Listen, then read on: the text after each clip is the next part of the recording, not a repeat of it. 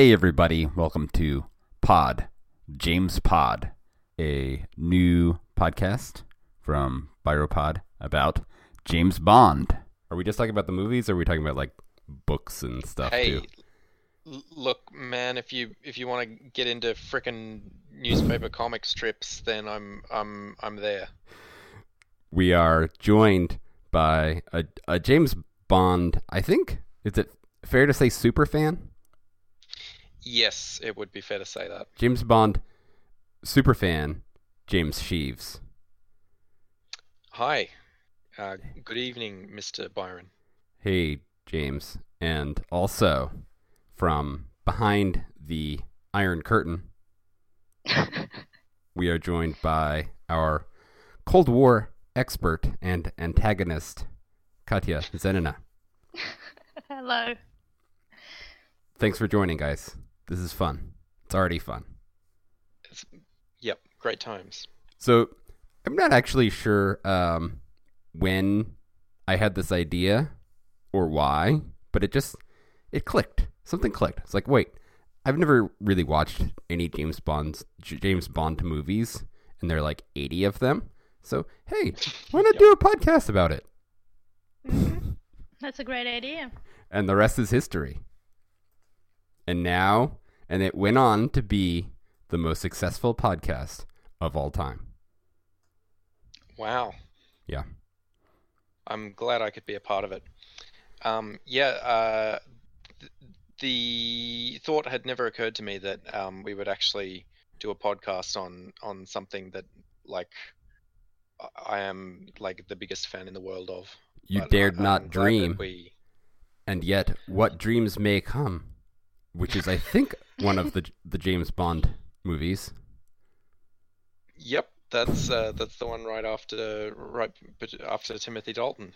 tell me james about your experience with james bond how did you first grow to love bond was it because your name is james Uh, I've been asked that before. No, it's not because my name is James. Um, Mhm. I think probably the first one that I saw would have been a VHS copy of Tomorrow Never Dies. mm-hmm um, w- way back as a as a young child, and um, I was just completely blown away by this, you know, smarmy English guy that runs past explosions all the time. mm-hmm Um, and uh, I I got given the the Sean Connery box set on DVD ooh um, shortly thereafter, uh, and so I've I've watched all of those many times, and since then I've I've gotten them on subsequent media formats, and Right. and um, I've I've seen everyone multiple times. I could name you, um, you know, details about everyone from the screenwriters to the directors to the composers. well that's what we're we're here for You die of boredom. i'm gonna turn turn you guys up a little bit. I think i'm a little bit louder than you. Sorry. This is really good good podcasting here. Okay. So katya what is your experience with james bond? Um, my experience is close to zero. Um, I I think I might have seen one of the older James Bond films, mm-hmm. And I would not be able to say which one it was. is james bond gem- generally um, sort of discouraged in russia because it's like sort of anti-russian propaganda No, I don't think so. I think uh, it has its fair share of enthusiasts. Um, um, yeah, it's it's well known, and um, I remember people watching the films when they were out in the in the cinemas. mm-hmm It's just I personally was not really into that genre right uh, when I was growing up. but you are and have been into sort of action TV shows. So, some, yeah. I, I I- totally a forgot mis- about it, but A then, mischaracterization. Um, yeah, I, I, I forgot that as a kid I enjoyed uh, those uh, sort of uh, TV shows. Okay. and I, I only realized when I was in my mid twenties. hmm It, it came back to you in sort of a flashback. Sort of a- yeah, I, I'm as surprised as you are. Mhm. My experience with James Bond is that I've seen several of the movies and have always had um, minimal interest in the franchise. Um, but I admit to always being a little bit interested when they make a new one and kind of thinking like I'm missing out on something. So let's let's do it. Let's watch all the James Bond movies. Why not? Can't wait. Okay. Um, so uh, it was at my suggestion that w- that we're starting with Casino Royale because, um, really, to be honest, they don't get off to a flying start. Mhm. Um, and uh, I I think that um, there are these kind of very set in stone, conventional wisdom opinions about Bond movies that I think in many cases are wrong. Mhm. Um, like for instance, people always say, "Oh, Connery was was the best Bond." I mean, now probably people say that Craig is is the best, but prior to Casino Royale coming out, it was always, "Oh, Connery's the best. Connery's the best." I don't actually think that's really true. Mhm. At least not obviously so, um, and particularly not in the case of Doctor No, which is, is doesn't really hold up. Mhm. I mean, you know, it's it's it's entertaining enough, but um, compared to what people would come to expect from Bond films, it's um, you know, So to be clear, Doctor No is the first James Bond movie, and that's that's right. Yeah, Sean Connery was the first James Bond. no, that is incorrect. Okay, interesting. We're already off to a good uh, good start here. So we can we can really go down uh, uh, trivia lane now. Um, so the official series was launched um, with Doctor No, and it's it's the you know Cubby Broccoli produced series of films, which has been going for over fifty years. Mhm. Um, but in fact, there was one uh, adaptation of a Bond novel produced prior to Doctor No, and that was in fact Casino Royale. Wow. So there Yep. was a Casino Royale. So I was I was um doing a little bit of research, and I saw hmm a there was a Casino Royale television adaptation Yes. for the series The. Climax. yeah, the the name of the show was Climax. Um, Okay. It was a show on CBS because the rights were, were sold to um, well to CBS, and um, the they got Barry Nelson to play James Bond, who is an actor who I don't know of him having done anything else hmm uh, and um, that if Doctor No diverges from what um, our current expectations of a Bond film would be, then Mhm. that uh, first Casino Royale diverges even more so. Right. Uh, Bond is an American character in Huh. that. That's uh, bad. ca- Card sense Jimmy Bond. Um, he also has no charisma. Mm-hmm. um, and they, you know, just have a kind of bit of a lengthy card game punctuated with occasionally people getting shot at. Was there Uh, a um a sort of a brutal naked torture scene? Um, they they do do a torture scene, but it seems to be pulling out his toenails with uh, pliers, and they do Oh. it um, like just just off out of frame. Really? Uh, no one no one gets stripped naked. yeah. Where's the fun in that? No, yeah.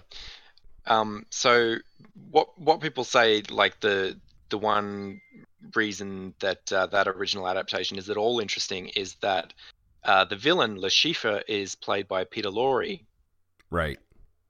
Who is? Uh, famous famous screen villain of, uh, for instance, the Maltese Falcon. right. Yes. As we all And knew. Is he in Casablanca? Uh, yeah, in I think he is in Casablanca. Um, how I pronounce and- it. Uh, I, I actually uh, hadn't seen the the CBS one, um, and I got it on YouTube for in preparation for doing this. I can confirm it's utterly boring and worthless, Mm. and uh, even Peter Lorre is like sleepwalking through his role. Right. It's pretty funny.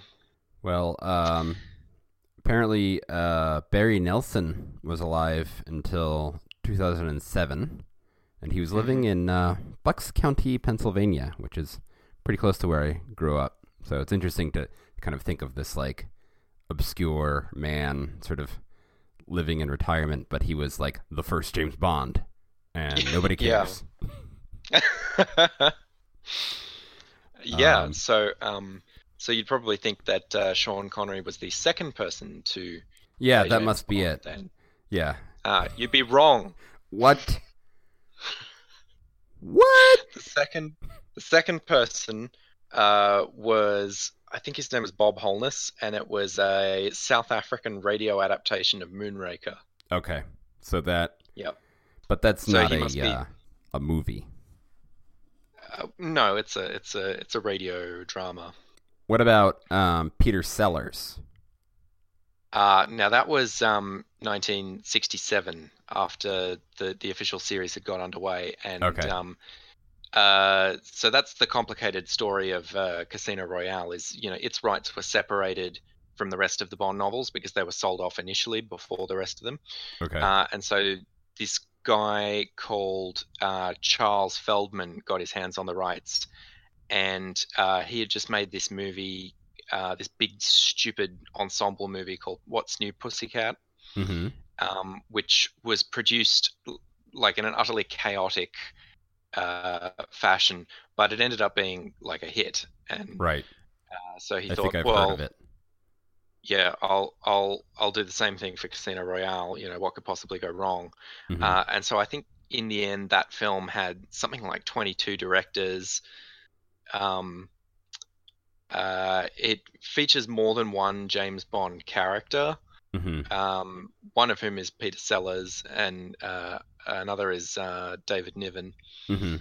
Um, and uh, that film's Le Chiffre was uh, Orson Welles. So already we've got Peter Lorre and Orson Welles uh, playing this villain. So Mads Yeah. Mikkelsen has, has big shoes to fill. Mhm. Um, and Apparently, interesting um, note. Woody Yes. Allen was also in this uh, movie as Yes, Doctor Noah. as Doctor Noah. Yeah. Um, I, I like his line um, where he's being uh, lined up before a firing squad in, in like a banana republic, and he says, "My doctor says I'm not allowed to have bullets enter my body at any time." It's really funny. it, it almost makes up for Yep. the um, sort of the inappropriate Almost. beha- Almost, behavior later in his life. Um, but that, that's probably a topic for a different podcast. Um, Right. So- I'm, I'm not sure if we'll even do that one because it's really bad. yeah. Uh, so, so right. So um, so we come around to um, 2006.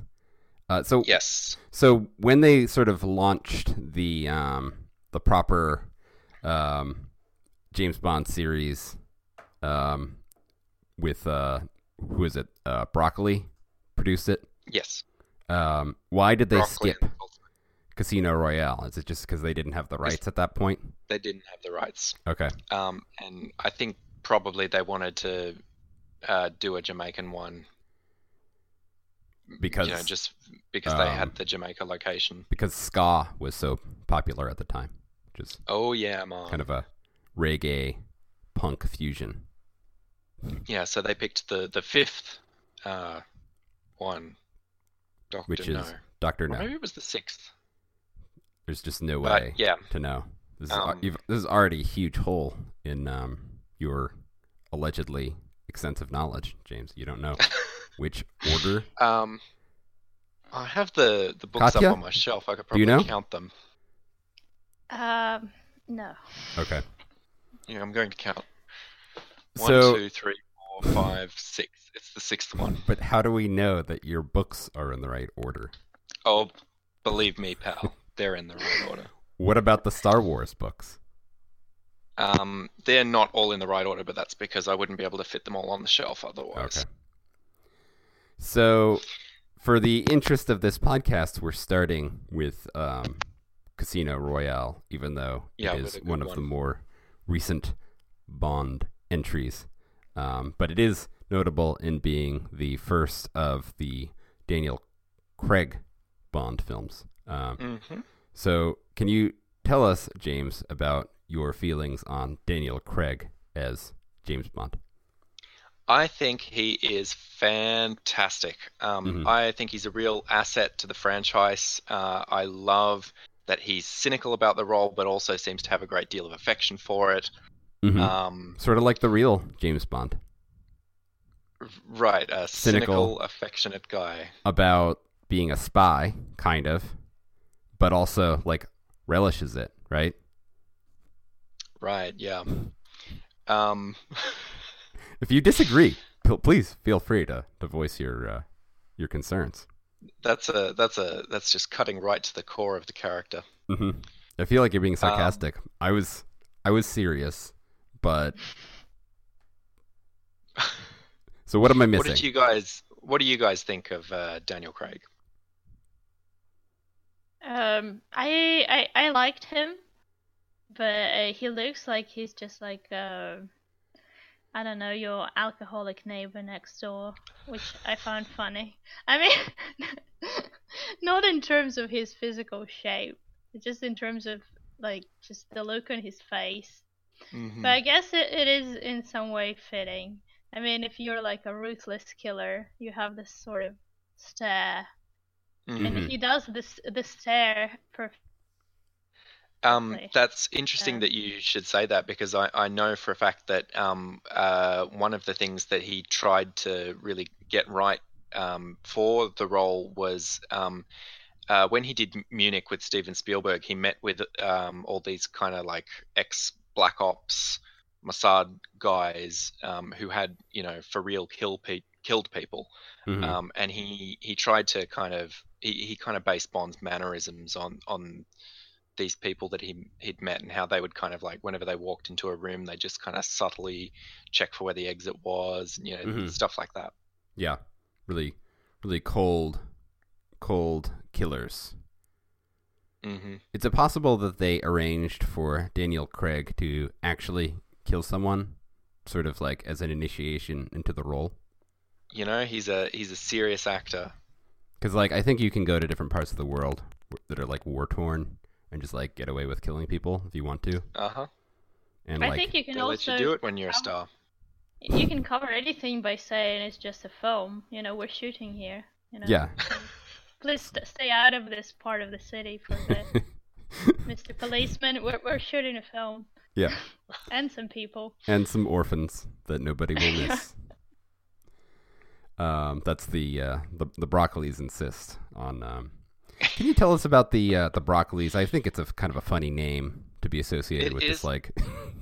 it is a humorous Serious. name isn't it they were Yeah. a, an italian american immigrant family um, who somehow broke into making movies um, uh, one of the early movies that uh, cubby made was a biopic of oscar wilde that um, openly grappled with his homosexuality which I think is, yeah, pr- pretty interesting for like the '60s. yeah. Um, and uh, he got the nickname Cubby uh, from uh, a cartoon character Hmm. uh, who I think um, his family said he looked like. His his real name was Albert. Okay. Um, and so uh, initially the Bond films were produced by him and Harry Saltzman, these you know two guys, and then uh, they kind of acrimoniously broke up in the 70s.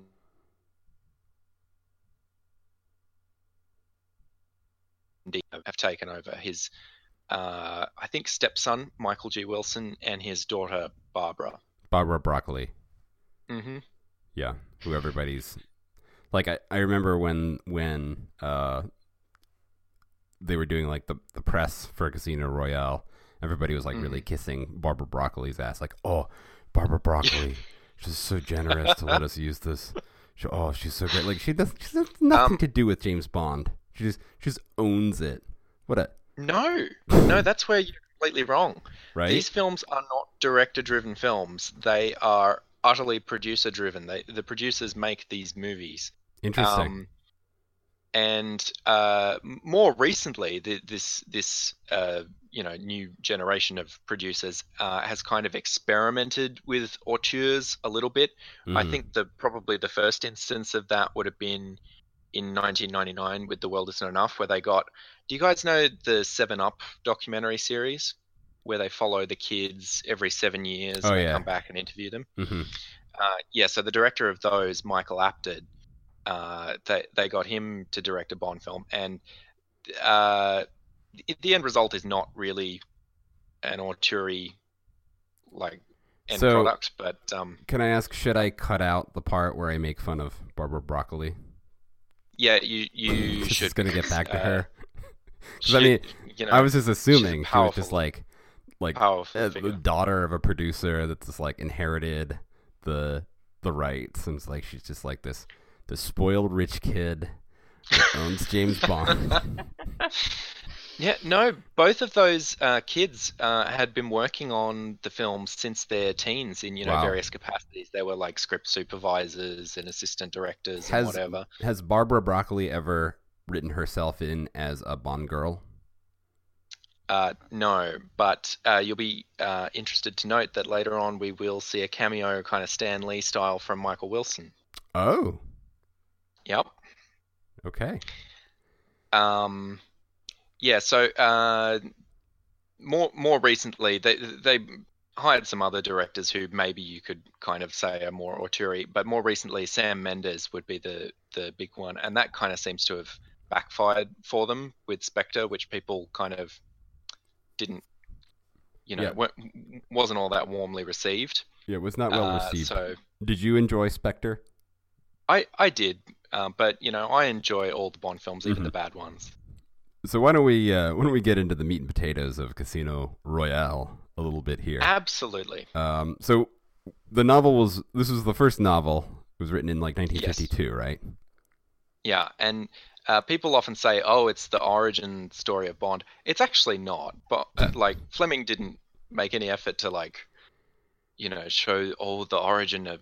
He did, uh, you know, briefly explain uh, how you know Bond got the two kills that lead to his 00 license, and that's of Uh-huh. course what we open with uh, in in the film uh, Yep. as well. Um, uh, the, the the thing is, it's one of the kills is quite easy and dispassionate. You know, just sh- shooting someone from. I think he snipes him from the next building over, hmm uh, and the other one is up close and personal. I think he knifes him or something, and so that's Yeah. the same in this uh, scene. where you know, he shoots uh, the section chief and he uh, drowns the other guy in the in the bathroom sink. Yeah. I uh, was reading that actually the um, the bathroom scene was uh, was edited for to get a Mhm. PG-13 rating for the um, U.S. release. Um, hmm I believe I read that the maybe the Australian version and another one were the only versions of this movie that weren't heavily edited in some one way or Mm. another. That's possible. We do have slightly more lenient classifications over here because we have M15, hmm or I mean, it's I don't think it's called M15 anymore. It But sounds a- like a uh, spy organization. right. M15. We're like an international G8 uh, crime syndicate. Maybe we should just write our own James Bond um, movie throughout the course of this podcast. So we have M15, which is like Mhm. the international crime syndicate that he has to go up against. Um, and Mm. maybe they're going to blow up a dam. I don't know. Just like in um, Bruce Almighty. Yeah, sure. It's like a crossover. James Bond has to take on Bruce Almighty, who is literally a god. Um, okay, let's get, let's keep going here. Um, So, Casino So- Royale opens with James Bond's first two kills, um, Mhm. and we get um, a parkour scene, extensive parkour scene. right. That was pretty um, cool. I'd like to uh, also uh, give uh, some mention of the, the title sequences, which uh, I adore. Oh right, yeah. Um, no, we should talk about that because it's uh, it's the title sequence and also the the song of the movie. And in, in this case, um, the song is what is it? You know my name. Yeah, by the the late Chris Cornell. Rest in peace Rest in peace. From the Sound Um, Garden. Yeah, and and Audioslave. Yeah. Um, so yeah, it, it was a uh, departure for them to pick a male American solo vocalist, which they they didn't traditionally do. But you know, they were they were doing everything differently this time around, weren't they? Yeah, it's usually Um, like uh like a lady, right? Yeah, it's like a Shirley like a type, like a like an exotic belting song out a ballad. ballad. I don't know where I got an exotic song. what does that mean? Like from Um, the Orient? What? What- Like what is an exotic? Okay, let's get off of this. Sorry. So the opening sequence Uh, has some really cool, um, like card stuff going on. Yeah, and you guys probably didn't uh, think too much of this, but uh, it, it was quite a departure in terms of the title sequences. It didn't feature like the scantily clad women, Mm-hmm. um, which are traditionally a part of it. Uh, what it was based on was the first edition cover of uh, the of Casino Royale, the novel, uh, which featured a nine of hearts uh, where the hearts were like bleeding. Mm-hmm. And so the the title designer Danny Kleinman, who I have a great deal of respect for, uh, kind of took that idea and ran with it, and you know used playing card motifs everywhere. Mm-hmm. Tried to make it kind of look like a paperback cover. The cover also appears to have some kind of circle of wheat. Um, yeah, Am I wrong? Some sort of wheat. Here, I'll It send is. it. Uh, the the credits also look very mid 2000s. I have to say. Uh, it, Yeah. it was just very in style. There's uh, flat colors, vectory Mhm. kind of graphics, uh, with patterns. Uh, Yes, it- um, it's interesting to look back on that. Mm-hmm. It's it's funny that you should note that because um, uh, it's obligatory that uh, when you uh, enter a romantic relationship with me, at some point I will make you watch all you know five million James Bond films. Mm-hmm. And uh, when we got to this one, uh, I, I was really disappointed to discover that my um, uh, then partner uh, thought that the the titles had dated somewhat and were extremely mid two thousands with the vectors and everything. Interesting. So is this is this going to be a friendship breakup here? Uh, th- th- this was a subsequent romantic breakup. But this is, it sounds like that's what led to the breakup, right? Yes, it was. Yes. So now that Katya has sort of parroted that view, I just I can only expect that now your friendship is going to be kind of No, because she she did it without disparaging uh, the Kleinman master. You know, I I gotta say I kind of hint I noticed a hint of a disparaging tone. No, no, that's she's on just, thin uh, ice, that's that the, the the normal Russian filter on my on my voice. just the uh, the standard deadpan. exactly. I uh, pasted the uh, image of the cover in the chat. Um, Isn't it a beauty? yeah. It was designed by Fleming himself. really, and he would did he hand draw the wheat? Oh, you know it. He was a legendary wheat draftsman. So we got this uh, this really rockin' title sequence. Um, hmm And um, anything more you want to say about the, the title sequence or the song by the uh, late Chris Cornell? Um, uh, probably not. Uh, other than like, uh, you don't. It's not usually a rock song, but they wanted something hard and masculine this Yeah. time. So I'll probably Boy, play a little bit of that on the way out of the podcast at the end. So if you stick around, you'll be able to hear a little snippet. Kind of a fair Cool. use snippet. Um, so we get James Bond's two first two kills, and then we get this uh, really elaborate parkour scene. Um, Yeah. Katya, you were saying you enjoyed this. Do, are you a fan of parkour in general? Um, I think it looks pretty cool. Yeah. Mm-hmm. Um, did you guys see the um, Assassin's Creed movie? No. no. Um, I think possibly the. Uh, I I've only seen that one once, but I think the parkour might have been better in this movie. Interesting. It seems like um, a, a an intelligent sort of direction to take sort of an action scene in, like um, just over the top. Like it's they're not actually doing parkour in this. They're just trying to like it's a chase. Um, yeah, but it's just it makes sense to sort of bring some of those Mhm. fancy moves into it. And Um, the guy that plays the, the terrorist is uh, Sebastian Foucan, who is actually one of the founders of um, the parkour movement, Sebastian Parkour Foucan. as as they call him. It it seems to be um, uh, a bit of like kind of controversy because he what he calls what he does free running. Uh huh. So maybe there was kind of a schism between the parkour guys and free running guys. Parkour sounds a little bit silly to me. Like we're in a park. Is that what it- like we're just running around the park. Jump off the bench in the park. Am I As am I wrong about this? Uh, no, it's a it's a great word. Mm-hmm. Okay. Wait. You said no, but then you said it was a great word, so it's a little, little bit of a mixed message there. Um, but that's fine.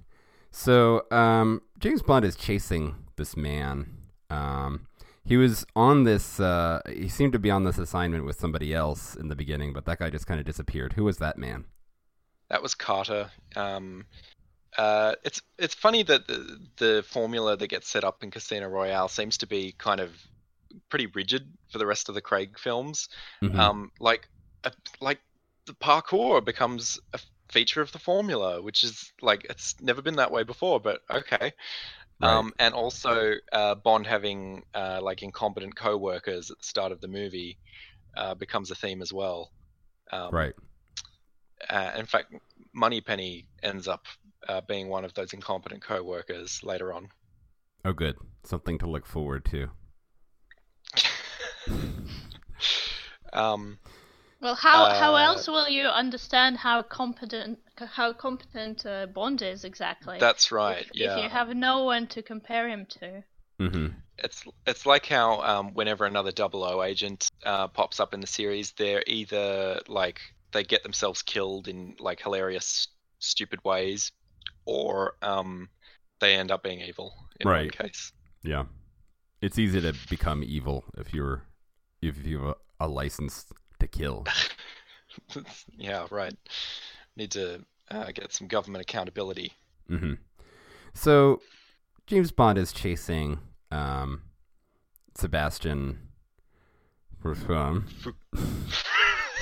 Oh no, he's chasing Mollaka, a bomb maker, hmm um, who he pursues through the a construction site in Madagascar. Um, so Mollaka has is building a bomb or has built a bomb for um, for our for Le Chiffre. Mm, yeah. For, Okay. for for our villain. and um, Bond chases him to the embassy Mhm. and um, kills a bunch of people. Or does he just it kill- non-lethal. Yeah, no, he killed. But did he, before that, he totally trashes that construction site, which probably costs a lot of money, and also probably killed some of the workers there. Yeah, that's true. Yeah, some Twelve of them. That, that yeah, was a few of of them get blown up and fall off of things and stuff. But they're. But it's I never mean, Bond's fault. Yeah, Oh, I mean, of course it's not. that uh, Mollaka should not have run into that construction site. I mean, what whatever happens from there on out is Mollaka's fault. I think like if he exploded that bomb right there, he would do least less less damage than Bond did with just dropping stuff on people. Yeah. You know, like probably Huh. less dangerous. Really makes you think. Yeah, but then Bond ultimately does um, kill Malaka, right? Yes, he. he- That's the one fatality. He um uh, shoots him in the embassy. hmm But that, that, that doesn't seem to be. So in the next scene, we get we we're introduced to um, Dame Judi Dench Yes, as um, Q. as is the famous Q. I mean M, M, head of MI6. That's right. We were just talking about MI5 earlier. Yeah, but MI6 is one step above. Right. Um, uh, I, I uh, some very very obscure trivia, which you probably won't even find in any wiki articles, is um, so uh, obviously Judi Dench has been playing him since the 90s, uh, but uh, the character that she's playing here has to be a different character based on the subsequent um, Craig movies. Mm-hmm. Um, and uh, there is there are canon names uh, for for her character because there are novelizations of the Pierce Brosnan movies in which the character is called Barbara Mawdsley. Mm-hmm. Um, and when when Bond goes to when he says to M, uh, I thought M was just a randomly assigned letter. I had no idea it stood for. He goes to say Maudsley, but she Ah, cuts him off. that's good. Um, but uh, that can't be uh, the same character because this this character was doing something different in 1997 based on subsequent things that we learn in later movies. Uh, and uh, on one of the props uh, in Skyfall, um, uh, belonging to M, it's uh, her name is given as uh, Olivia Mansfield. there you go, there's- Mansfield, Mawdsley. So he was Mansfield. clearly about to say Mansfield. Yep. So there you go. There's your two different M characters who look like the same lady. So she says uh, she misses the Cold War. Um, Yep. I thought this was like a kind of a kind of a clunky line. Oh, I Just- thought that was her best line in the movie. just just to well, I mean, I think that's probably why it, it feels clunky. It's so it's so self conscious. Like th- this isn't your this isn't your your grandpa's bond. We ain't in the Cold War anymore, guys. These are just international terrorists or something. I don't know. Uh, but no, it's fine. It, but um, she seems really worked up and upset with James Bond um, for doing the things he did. But there don't seem to be any genuine reper- repercussions for those things, right? Uh, no, of course not. You it's know, not like he- they're he at war with. Madagascar now. No, no paperwork needs to be filed upon the shooting up of an embassy. Yeah, it's like in like Lethal Weapon or something. Like all the all the paperwork that Mel Gibson has to do after he blows up all these cars or whatever. Same principle. hmm Um, so uh, right before this, we also uh, officially meet um, uh, our, our villain, Mr. Mads Mikkelsen. Uh, this was his breakout role uh, in in the West. Um, I think he he'd been in the King Arthur movie um, prior to this, uh, but like no one's going to remember him from that. Mhm. Uh, so, and and now we're in something of a kind of Mikkelsen renaissance, where Right. you know he, he gets to pal up with uh, Kojima. Yep, make he's video in uh, games. Death Death Stranding, the new Hideo Kojima, um, Norman Reedus project. Uh huh. And you know he gets to be trailers. in uh, Marvel movies and Star Wars movies, and Yeah, he's just he having was, a great time. He played um, uh, what's his name? Galen Erso in Mhm. um, so Death Star the movie, Yep. and he also played Kaecilius in Yeah. Stron- Strange. Strange. Hmm. I think um uh possibly like uh they blew their load too early uh with with Marvel putting Cumberbatch and um Mikkelsen in the one movie. Right. Yeah. Why you think they could have saved saved them for something better? Well, uh like not kill him off at least. He was. I mean, he was yet another really cookie cutter, nothing villain. That Mar- the Yeah, Marvel movies much. are terrible with, at making villains, and they just never learn the lesson either. It's like, oh, here's Kaecilius. He's pretty menacing, No, but um I thought Michael Keaton was a good villain. yeah, he's actually a, a rare exception. And Oh, um, there you go. you know, I'm, I'm withholding judgment on Thanos. Uh, people have belittled his appearance a little bit, but I mean, things can look different. Uh. you know, looks a little bit like Homer Simpson is one of the comparisons. Uh-huh. Mads That's Mikkelsen menacing. also played Hannibal Lecter. Yes. That's uh yeah, and I'm I'm reading the first Hannibal Lecter book right now. Is that so uh, I'll eventually get around to watching the series. Red Red Dragon or something? Yeah, really dark. Yeah. Window of of psychopaths. And that's And um, dragons. Ooh. that's got Ralph Fiennes in it. Yep, probably. I I think I'm gonna skip the movie, which Yeah, I you- understand has Edward Norton in it. Oh yeah, everybody hates Edward Norton. I I like him. I just hear that the movie's not not good. It's fine. I saw it. All so, um, Um, Le Chiffre in the novel is like this big fat bald guy, so uh, different. Mikkelsen not like an obvious choice to to play him. Uh, the one physical similarity is they do both have inhalers. okay. So this is a thing in, in James Bond movies. The the villains have to have some kind of quirk or tick or or just Yeah. weird feature. So in, Deformity. in Le Chiffre's case, he he has a kind of a cloudy eye. He cries Mhm. blood and has an inhaler. hmm So that's like three things. Couldn't they have like saved one Yeah. of those? Uh, no, because it just shows how evil he is. I just feel and I like guess um, he probably needs three deformities because he's like a little fish villain. He's not like the big bad. Right. I feel like they didn't even really um, take advantage of his uh, tears of blood very much. Like they mentioned it, but then it, it Mhm. didn't really come to anything. Didn't like uh, bleed on Bond at any point. It would have been pretty gross if he did for Bond. Um, Katya, how did you feel about um, Chiffre's, Le Chiffre's uh, different strange characteristics? Um, uh, I really like how he was played by Mads. I haven't read uh, the book.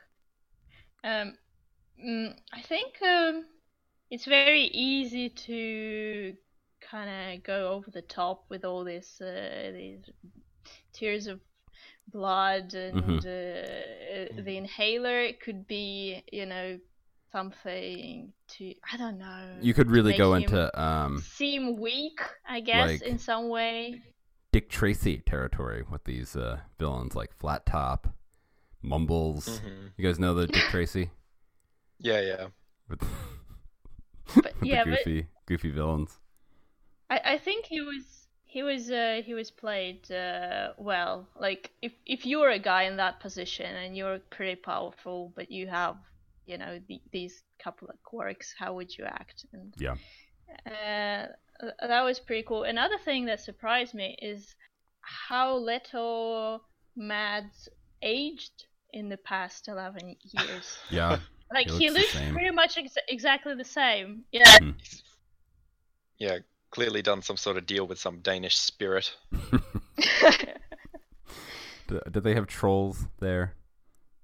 Mm, probably. Probably a troll. Maybe he's part troll. Or fairy. Um, Do they so, believe in fairies? uh, Sorry, go on. uh, in in Denmark, sure, yeah. hmm Um, in when he's on the scene in the yacht, uh, playing cards with some people, uh, the woman that he's playing cards with is a rare uh, returning Bond girl who um, she was a Bond girl back in the '60s in You Only Live Twice. Ah, um, interesting. So just a little yeah, cameo. Yeah, and she gets to be one of the players at the at the poker game in That's Casino nice. Royale. She's not just a disposable side of meat. Uh, she's uh, an actress named Tsai Chin, um, who I think has like this one role that she's famous for that actually isn't either of her Bond roles, hmm but I don't know what that role is.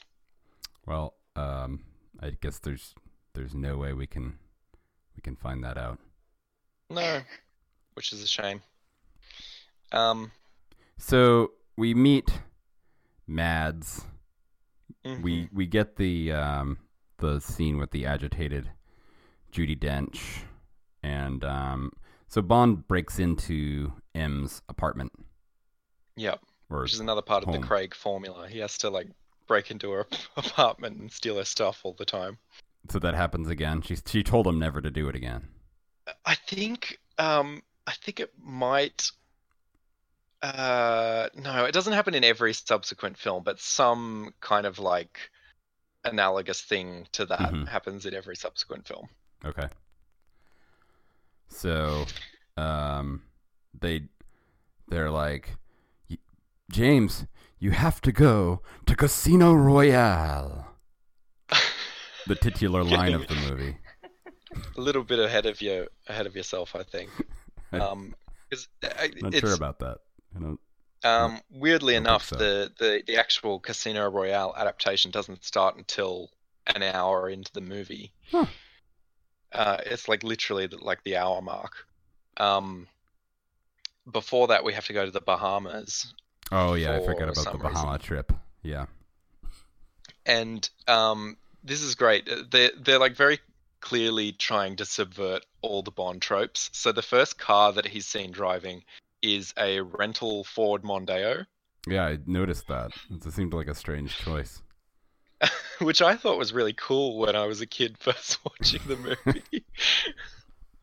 Was that? Um, do you think that was more to do with like a sponsorship agreement? it is. They had a product placement deal with Ford, but Ford owned Aston Martin at the time, so Ah, there we go. he could drive any Aston Martin, and the Mhm. deal would be fulfilled. I see. Um, and uh, then when he gets to the like the resort and the first drink that he orders, do you guys remember what the first drink that he orders is? It was really elaborate, but I don't remember quite what it was.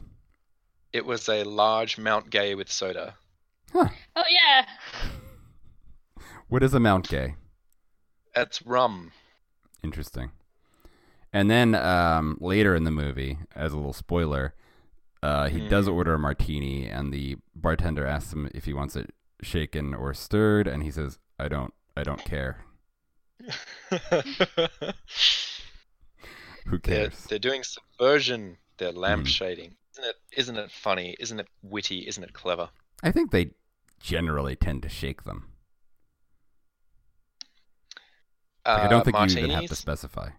Yeah. Is there a difference, like literally, like a chemical, whatever process difference in how you prepare that? Yes, the difference would be um, if you stir it, it won't be as cold, but if you shake it, then the ice will like get in it and water down your drink. Okay. Mhm. So it's a, it's a um, trade-off. Mm. And I think in the case of a gin martini, if you shake it, it will bruise the gin, which Mhm. I'm not sure exactly what that means. I had a um, office Christmas party that I attended last night, and I Mhm. actually ordered a martini in anticipation of doing this podcast. Although Mhm. you will be disturbed to learn that I requested Mm-hmm. a dirty martini, Whoa, whoa! which I know is Um, not the correct way to drink it if we're talking Bond, but that's what I wanted at the time, so I went for it. I also got They're vodka. actually nice. They're actually like pretty dreadful drinks, aren't they? Like they don't. I don't think they taste great. Martinis in general. Martinis in general, and even the Vesper uh, martini, which he invents in this movie. Um, well, this one just sort of tasted like uh, vodka and olive juice, so I don't think it was very I- well made. I think jet fuel is Yeah. the analogy that. Katya, how do Um, you take your martinis? Um, I usually don't. You just drink straight vodka, I think. no. Isn't that required Uh, to to get a citizenship. to get a sl- Slav Uh, Slav okay. license? License Yeah, to Slav. I- we get b- b- baptized in, uh, vodka when, when we're born. Um, We get like an Adidas little little Adidas tracksuit. I have fond memories of trying martini the first time when I was like a teenager, together Mhm. with my uh, classmate. We got some film to watch, and we just got martini, just like a bottle of martini, and we were Mhm. just drinking it like that. I think Pre-mixed. maybe some, ju- maybe some juice as well. Any olives in there? No. Perhaps a cocktail onion. what? Is there a version of a martini that you can make dirty but with like jarred cocktail onions? Uh, I think that uh, would be pretty vinegar heavy, wouldn't it? Yeah, A bit briny. but so is a dirty martini. Oh, I Olive guess, brine. but like olive brine is a is a little different. I guess. This is. I think Okay, this is gonna be a drink that I invent. Maybe put a little clamato in there too. Why not? Oh, love it. Yes, please sign me up. Just a Some splash. some lasagna to go with it as Mm. well. Yeah. Little. Should I plug my shitty lasagna Twitter? sure. I. I think if anything, your shitty lasagna on Twitter should be plugging everything else true. that you do. It's very, Yeah. it's very popular. I think I'm up to almost 1,800 followers. It's a it's a great account though. Thank you.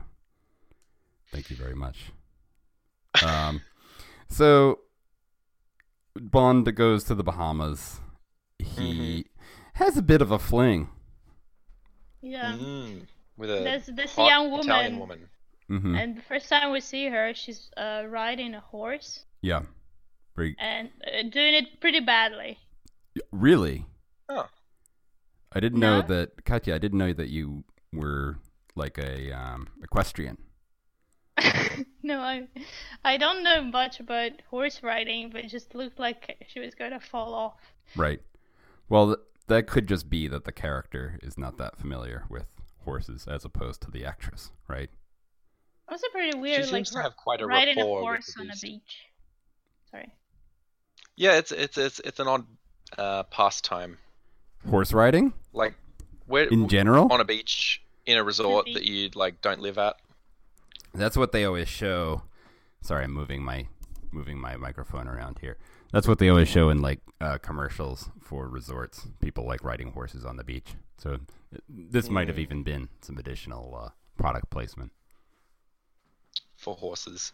Um, uh, this is also the bit where we get to see Daniel do his best Ursula Andress impression, you know, emerging from the sea like Venus, Yeah. scantily clad. Very sexual. Um, Mm. can you both quickly just rank each of the bonds um, by order in order of attractiveness? Uh, well, Daniel Craig is the most ripped Bond. Yeah. Um, uh, I, I, I probably uh, would have to rank Pierce Brosnan highest, though, because um, uh, he, he's my personal favorite. Yeah. He was great in Mrs. Doubtfire. Oh, yeah. hmm Uh, Katya, which is which do you think is the most attractive Bond? Ah, I guess maybe you're not as familiar with them, so maybe this is gonna be a, Yeah, I- I like a a running tally. I, I, Um, would, I would say Brosnan is kind of okay. I, I haven't seen many films, so I don't really care. Mhm. Okay. Uh, no, wh- which wh- which ones are there? Can you- Daniel Well, Craig. six. Pierce Brosnan, Yeah. Timothy Dalton, Roger Moore, George Lazenby, and Sean Connery in reverse chronological Nice. order. Well done. I, I get maybe Sean Connery a, a bit more Yeah. attractive than He Brosnan. he I was really good in Highlander too. Yeah, I like Highlander. Me too. It's great. Um, Um, it's uh, like like how I was saying at the start about how there's these uh, conventional wisdom points that are just wrong. Um, the thing that everyone always says about Bond is what every man wants to be and what every woman wants to have between her sheets is like not like is every man fantasizing about being Roger Moore and does everyone like every woman want to sleep with Roger Moore? yeah, I like- guess that's the question. It really depends on which which Bond you're talking about. But I aren't aren't are are not each is not each Bond sort of selected for their time to some extent. for their era, sure, but um, I don't think like uh, not to generalize, but I don't think every modern woman is is going to want to sleep with Daniel Craig either, and I think that's kind of by design with uh, his interpretation of the character. Like he's he's a pretty cold, uncaring bastard a lot of the time. hmm But he is he does get pretty frisky. Yes, just Right. perhaps you wouldn't take him home to mother. Yeah. No, you wouldn't. But I mean, every everyone, literally every woman, loves a bad boy. That's right, every single one. All of them, even the lesbians. hmm So, yeah. So uh, we're gonna put Roger Moore down as each of your most attractive, attracted to bonds. Okay. Damn straight. I guess he looks a little Um, bit like a game show host.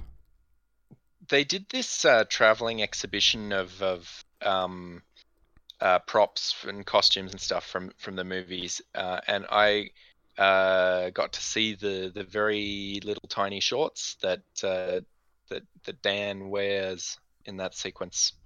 Really? Which was a great highlight. I I got a photo of them. I'm not sure if I was also in the photo. Uh, can you s- uh, send that to us when you can, please? Thank you. Yeah. Were you wearing anything similar? only only Yeah. underneath the rest of my clothes, I guess. Mhm. Can we Oh, Photoshop oh well. the shorts onto you? Yep. Please. Okay.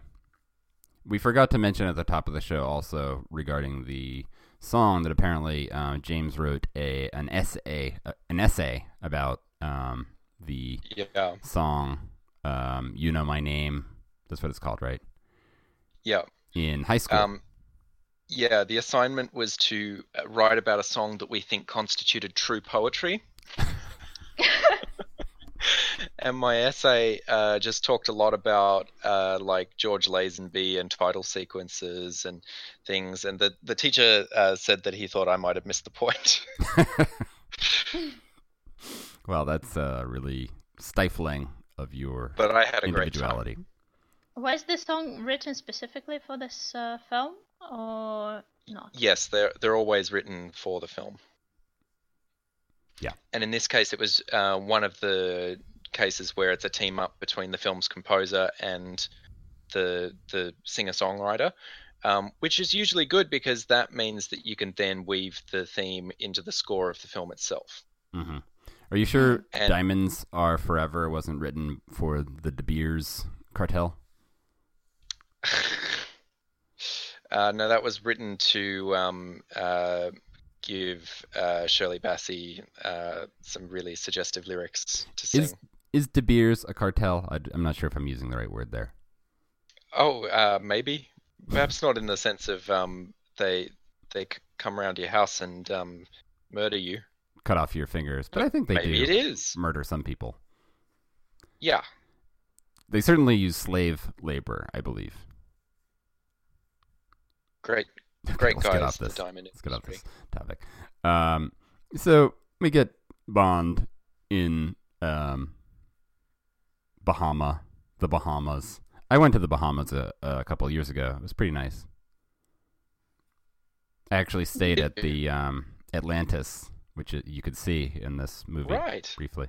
It's sort of like Atlantis is like one of those um, sort of establishing shot um, staples, like hmm like um, the Sydney Opera House. Um, you, when you see that building, you know you're in the Bahamas. Yeah. They talked a lot about Atlantis in the behind the scenes material on the Blu-ray. Well, How much was there to say? Um, they did huge uh, puff pieces for Bahamian tourism. hmm There's a um, um, I had a really good anecdote I was going to put in there, but I forgot the I forgot the one of the key details, so I couldn't couldn't proceed with it. Um, oh no, yeah, I remember. There's a good um, Jimmy Buffett um, Margaritaville chain restaurant near nearby that you can walk to from the resort. It's re- very good. Great. And They you like- might run into like a really hot woman on a horse. Yeah.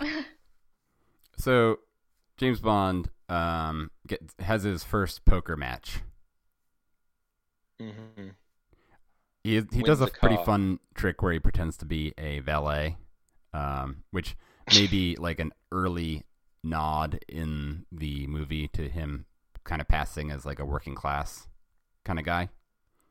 Yeah, that's um like he's he's well dressed in the movie, but not as well well dressed as later, and uh, that that gets lampshaded when Vesper you know gets him uh, a dinner jacket that matches her specifications, and then he puts it on, and oh, we get a little hint of the Bond theme playing. hmm Um, and the the thing with the costume design in this movie is this was pre the uh, Tom Ford product placement deal. So um, he wears Persol sunglasses, uh, I guess Brioni suits because that's that was the previous product placement deal. So he's just not quite as sharply dressed as he is in subsequent Mhm. films. But I would also suggest perhaps the mistake was made based on him looking uh, the way he does, like a little bit more like rough and tumble working class guy. Could could pass as a valet. Am I wrong? Um, okay, sure. Okay. I feel like my insight here is is superior to yours, so I'm just gonna Yes. put that down as a win for the B man. Um, he he takes somebody's Range Rover and does like a kind of a clever trick of where he Yeah, uh, crashes clever. it Well- into a fence. Yeah, it's the old ram the thing into the other thing. hmm And in the confusion, the um, Baham- Bahamian um, hotel workers abandon their security guys abandon their posts to investigate the uh, Mhm. the commotion. At which point, Bond is able to um, identify a mysterious guy using Yep. a timestamp on a cell phone. And I'll, I will add also that this uh, movie is already dated with its use of these tiny little Nokia phones. hmm There's Just- actually well, they're- a they're Sony Sony, phones. Ericsson phone. Yes. Yeah, Because, and a Sony Vaio uh, laptop. yeah, the Sony product was placement deal continued up until uh, Spectre, but I think it has now expired, so Bond will finally be able to use a proper phone. An iPhone. Yeah, presumably. I thought that was very cute how he had those like maps on a on an old Sony Ericsson. Yeah, he had some Yeah. kind of like uh, fake um, GPS uh, uh, map system that he was following to get to the uh, the resort. I think. Yeah, we see it a couple of times, and uh, I thought it looked uh, pretty pretty cute. It looked a little bit like the um, the computer technology in um, Escape from New York, green, green screen, vector graphics. I feel like I'm way out on, on a limb here. Um, weren't the weren't the graphics in uh, Escape from New York done by just filming glow in the dark paint? Yeah, Nice. pretty sure. Um, so, uh, a- a fun fact about where we go next. Um, we we head off to Miami International Airport, right? Except, uh, if you've spent any time in Prague, you might notice that Miami International Airport looks an awful lot like the Prague airport Whoa! So because they, they um, didn't shoot on location in Miami just to get the airport. I think uh, they probably had some second unit establishing sh- shots where they have like street signs that say Miami. hmm Um, but yeah, uh, something like half of the film was filmed in the Czech Republic for you know obvious tax reasons. Hmm So you know why not? It's it's an airport. They all look the same, right? Yeah, they do. Uh, have either of you ever been to Prague? Uh, no. Okay, so let's get off that topic immediately. Um, So, and the big old p- plane that they're after there, right, uh, is actually a famous plane. Mm-hmm. the spruce moose. It's it's a it's a decommissioned uh, I think 747 or something uh, of uh, the registration GBDXJ, uh, which has been featured in a number of uh, movies and TV shows and uh, commercials, Mhm. including uh, in the background of Top Gear because the Dunsfold Aerodrome where the Top Gear test track is, uh, that was the plane's home. So Oh. it would sit in the background for lots of Top Gear episodes. That's fun. Yep. And we also, uh, uh, I should say, get a Hmm. trip to the Body Worlds exhibit. oh yeah, creepy stuff, huh? Have you guys ever been to, to the Body Worlds? Um, I think I I've never been to the exhibit itself, but I think I've seen like isolated exhibits from it at, Mhm. at some point or other. Katya, no, I have haven't. you? I haven't been to any. I went to Why the was one he there? in. That's where the um guy that he was chasing uh was dropping off like a bomb for another guy. Mm-hmm.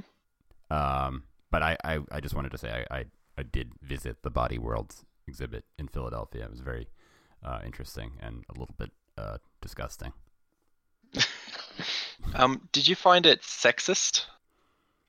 No, but I don't think I was very woke then, so it may well have I been. have heard that uh, Body Worlds has received some criticism for having um, uh, kind of uh, gender stereotyped uh, roles for some of the female and male bodies. They do have like some some pretty sad like uh I think they have like a a pregnant lady and like her Mhm. fetus. And it's like it's all very interesting, but then you like remember that these were actually living people. Yeah. The uh the uh the guy that does that exhibit also sort of reminds one of a Bond villain. He wears like a black hat. Yeah, possibly. Um, uh, I think I, so I was talking with someone about uh, Body Worlds recently. It might have been one of you, and uh, the the subject of where they actually got the bodies from came up, and apparently uh, there's some concern that some of them might be like Chinese political prisoners. Hmm. That's fine. Okay. Because I, I just thought I thought there were people who donated their bodies, like That's the claim. Well, we'll never know. yep. I've seen a collection of weird, uh, like, uh, anatomical curiosities that we have in St. Petersburg, but mhm. it's a pretty old collection, so it's mainly stuff in like in jars hmm and things like that, and formaldehyde, and you have all sorts of weird fetuses there, and like Mhm. babies with two heads, and That sounds cool. Yeah. Neat. Um, so James Bond, the spy, um, intercepts. Uh, doesn't actually intercept, but uh, sort of chases this bomber to the airport and um, saves the day. Right? Mm-hmm. It's a it's a huge sequence. It just like boggles my mind when I think about like all the things that they did in this movie. And um, th- there's often a tradition with Bond films where if uh, one of your films you go like really balls out crazy, then the next one you'll kind of bring it all back in and kind of go back to basics Mhm. um, which is kind of what they did here after uh, Die Another Day with you know space lasers and uh, ice palaces and everything, Mhm. invisible cars. Um, and yet, this film uh, was ten million dollars more expensive than that one. Right, because they did a lot it's of like- like, stunt work and elaborate set pieces. Uh, right. Yeah, yeah, I guess so. There was a lot of um, uh, really complicated set designs and just ridiculous stunts, like the car roll and all of that parkour business when they jump from the cranes, which I think is one of the most impressive stunts that they've done in the series. Yeah, it was very impressive. Yeah. Uh, I think uh, i it's probably the time to uh, have a little discussion about uh, about sexism Okay. at this juncture. Let's do it. So, um, The myth prior to prior to Spectre, um, all the women that uh, Bond seduces and or sleeps with uh, die, Mm, uh, The which the bone kind of of brings up yeah, it's not quite the fridging the girlfriend trope, but it.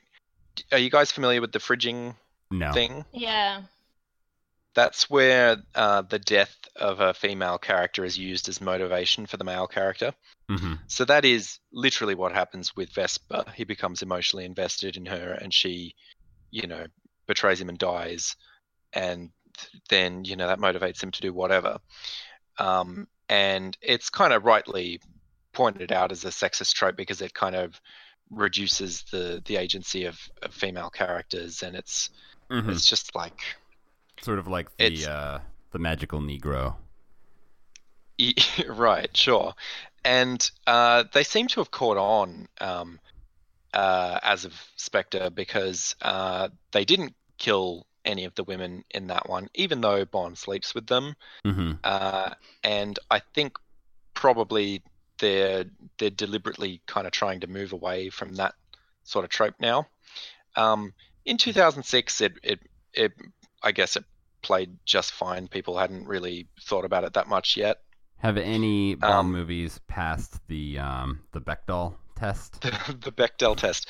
It's funny. Um, uh, specifically in the case of Die Another Day, I think they tried to deliberately to fail the Bechdel test by having all these scenes where uh, there are two women talking to each other, but they only talk about Bond. But I think it accidentally does pass because uh, in one scene they don't talk about Bond. Boy, that James Bond sure is handsome and dangerous, isn't he? Yes. Oh, I'm boy. very attracted to James Bond, the star of the film. Um, yeah, Casino Royale I think would not pass. right. No. And your claim is that this is sexist somehow. My claim. Yeah, I'm I'm just joking. I I don't approve of sexism in any way, form. I hate Mm. it. I hate it. Uh, so the reason, of course, that uh, I was I was bringing up all the women dying is that the the the woman with the horse, Solange, uh, gets tortured and murdered, Mhm. and uh, this serves to uh, show us how cold and unfeeling Bond is because he doesn't seem to care all that much. Yeah. Uh, and so this, uh, you know, this is like we're doing a hard new Bond. It's 2006. We're you know rebooting the franchise, and it's going to be gritty. So that's what that's that's what that serves to do. But Right. um, it I don't probably think they, play that a little. they ever uh, consummated that relationship, did they? He sort of left to go to no, Miami, it's true. They they didn't literally sleep together. but almost. He he could have. He, he ordered uh, caviar and champagne for her. hmm hmm That counts for something. Yeah. He's like I the was, uh, Caviar equals sex in Russia. no, not usually. It equals a, a typical New Year celebratory dish, I would say. But um, I was like, I would, I would enjoy eating black caviar on this kind of intimate date. It's just like eating fish yeah, kind of fishy. Would it make your breath bad?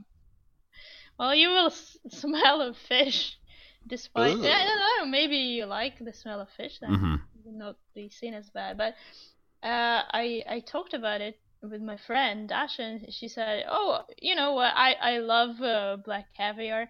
And also, she told me she's seen most of Bond films. And I've known Hmm. this person for five years. This is the first time I hear that. Huh. Interesting.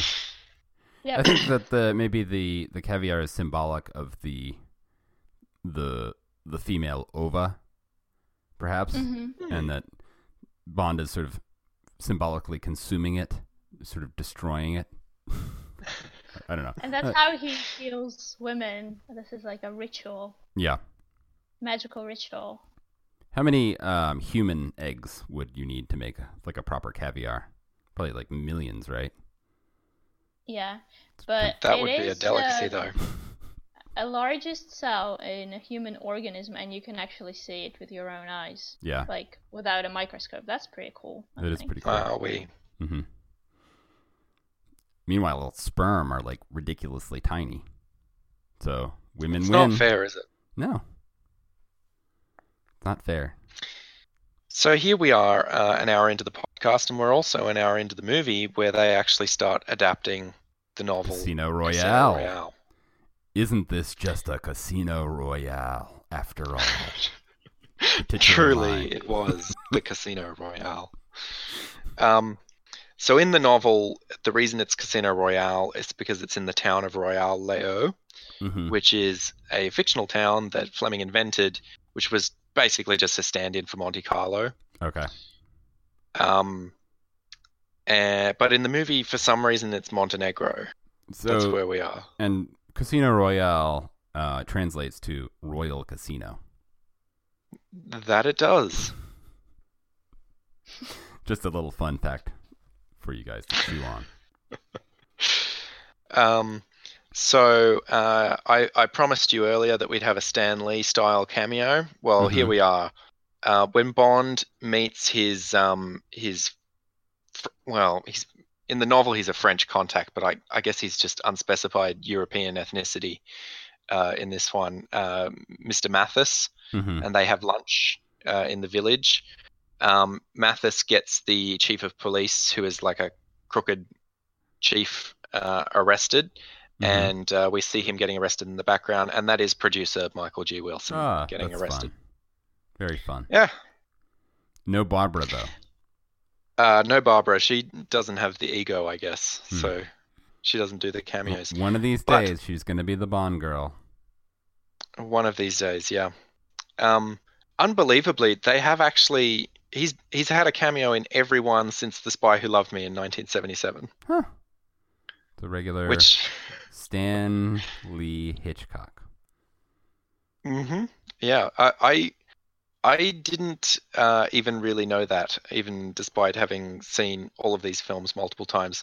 I uh, spot him occasionally in some of them, but certainly not in every single one of those cameos. hmm So the goal now is that James Mhm. Bond has to win in a poker tournament against Chief. That's not his name.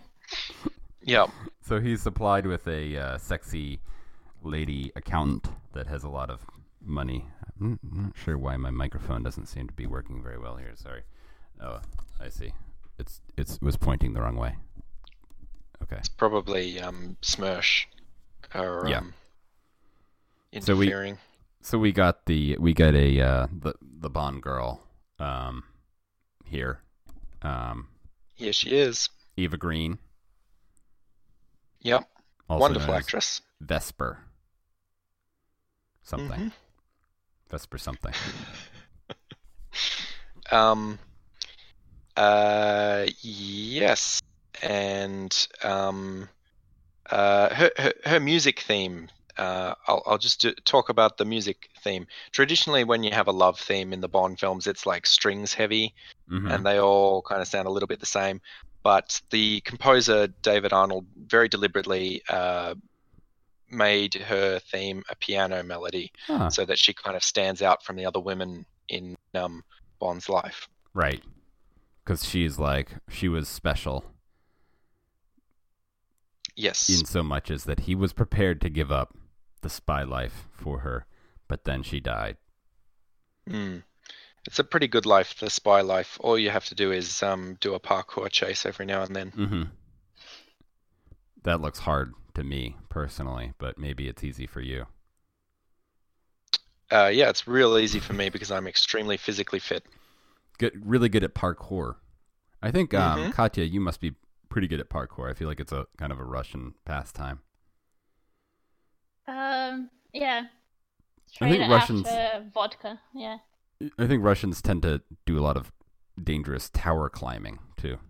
Yeah, that's true. I'm I'm kind of scared of looking at those videos. Yeah, me too. I mean, it's it's it's exciting, but also you you're kind of expecting people to fall off. And there's plenty of videos of people actually falling off. Yeah, Oh dear. yeah, very scary, scary stuff. Um, No, thank you. That would be a good James Bond scene where he just climb, has to climb a tower. Just falls off. Yep. Maybe if he had a uh, parachute. I, I wrote down here that he has uh, superhuman healing powers. So maybe he'll. Oh, yeah, that's true. Because they- uh, They show him with scars, which they often don't do, but the scars will often heal, like, you know, within two scenes. Mm-hmm. Yeah, because he was like he he had something exploding in his face like a couple of days prior to this uh, game, and Mhm. it- it- when he was on a train, um, just meeting this lovely lady, he was still covered in scars. Yeah. But then when he plays cards, he's already fine. Katya, you're uh, you're coming in a little bit a little bit quiet. Are you? Uh, Oh, sorry. that's okay. This is just somebody spying on me. I'm not. I'm trying to be, you know. I just didn't want this is a- um, James to dominate you too much in terms of volume. Yeah. All right. Um. Yeah. So maybe he is not human. How is that for a theory? Ooh, yep, good theory. reptilian. Possibly, uh, but also like because how many those films has have been coming out since sixties, and he's Mhm. still the same age, kinda. so Yeah. what does that James- mean? Do you have any opinion on the uh, this theory that like James Bond itself is sort of the an interchangeable moniker? Yeah, the multiple bonds theory. Yeah. Um, that theory was actually subscribed to by the director of Die Another Day, Oh, um, interesting. uh, which is like a footnote. uh, I don't need to subscribe to that theory myself. I just think it's a floating timeline, and you know, each of the previous events happened in some way, but hmm maybe not necessarily always the same way. Right. I would like to see like a gritty Daniel Craig Moonraker. well, guess what, pal? They did that. They did. Yes, in the video games, they Oh. um, yeah, they did uh, adaptations of GoldenEye, Die Another Day, Moonraker, Goldfinger, and License to Kill, all in with like the Daniel Craig's gritty- likeness. Daniel Craig style. Yeah. Is it is Um, it grounded? Uh, Literally no. not. Can't be grounded because you go to the moon. yeah. It's it's space. It's lasers. It's Mhm, not easy to ground. mhm. Um, I I would recommend the the the GoldenEye remake. That was a pretty good game, but um, unfortunately, the subsequent um, game, 007 Legends, is uh, pretty unfortunate and uh, seems to have led to the the James Bond license basically being dead That's in, really in sad. video gaming. What we need is a um, James Bond massively multiplayer online role playing game where everybody is a spy and you just run around doing spy stuff and groups of spies. I think that's an at dril tweet. Really? really? Yeah, the James Bond MMO with the thousands of other James Bonds. I didn't know. I didn't know it was plagiarizing uh, dril. Too bad. oh boy. Oh So, gosh, what were we even talking The about? so the big the big scheme is to um, win at poker, and James Bond is selected because he's the best Mm, at poker in MI5. Correct? That's that's correct. Um, Why in why the is novel, this the scheme? Oh well, uh, so in the novel, I think uh, Chiffre had uh, like a prostitution venture, which was how he was making his money. Um, but I think they got raided by police, and he lost all his money doing that. So he had to make it all back in this desperate, high stakes uh, game at Casino Royale. Mhm. Uh, but in the in in this film version, it's updated for the modern era. By uh, he tried to short stocks in the airline company that he was going to blow up That's the right. plane of. Yeah. And when the plane didn't blow up, well, he was in trouble. um, yeah. I was And, uh, c- confused by the plane scene because they were like preparing to present this super cool plane. Is that correct? Mm. Why was that Yeah. at nighttime? Yeah, it's good good point. It's like plane Um, christening, maybe it was going to be that morning, so they were wheeling it out to be ready. maybe. So at the poker tournament, so James Bond gives his real name, um, not very covert. Um, hmm He claims that Chiffre probably knows he was already there already. I'm not sure if he did. Uh, Yeah. Really, it's just so that we can have him be James Bond and not, you know, John Smith. yeah.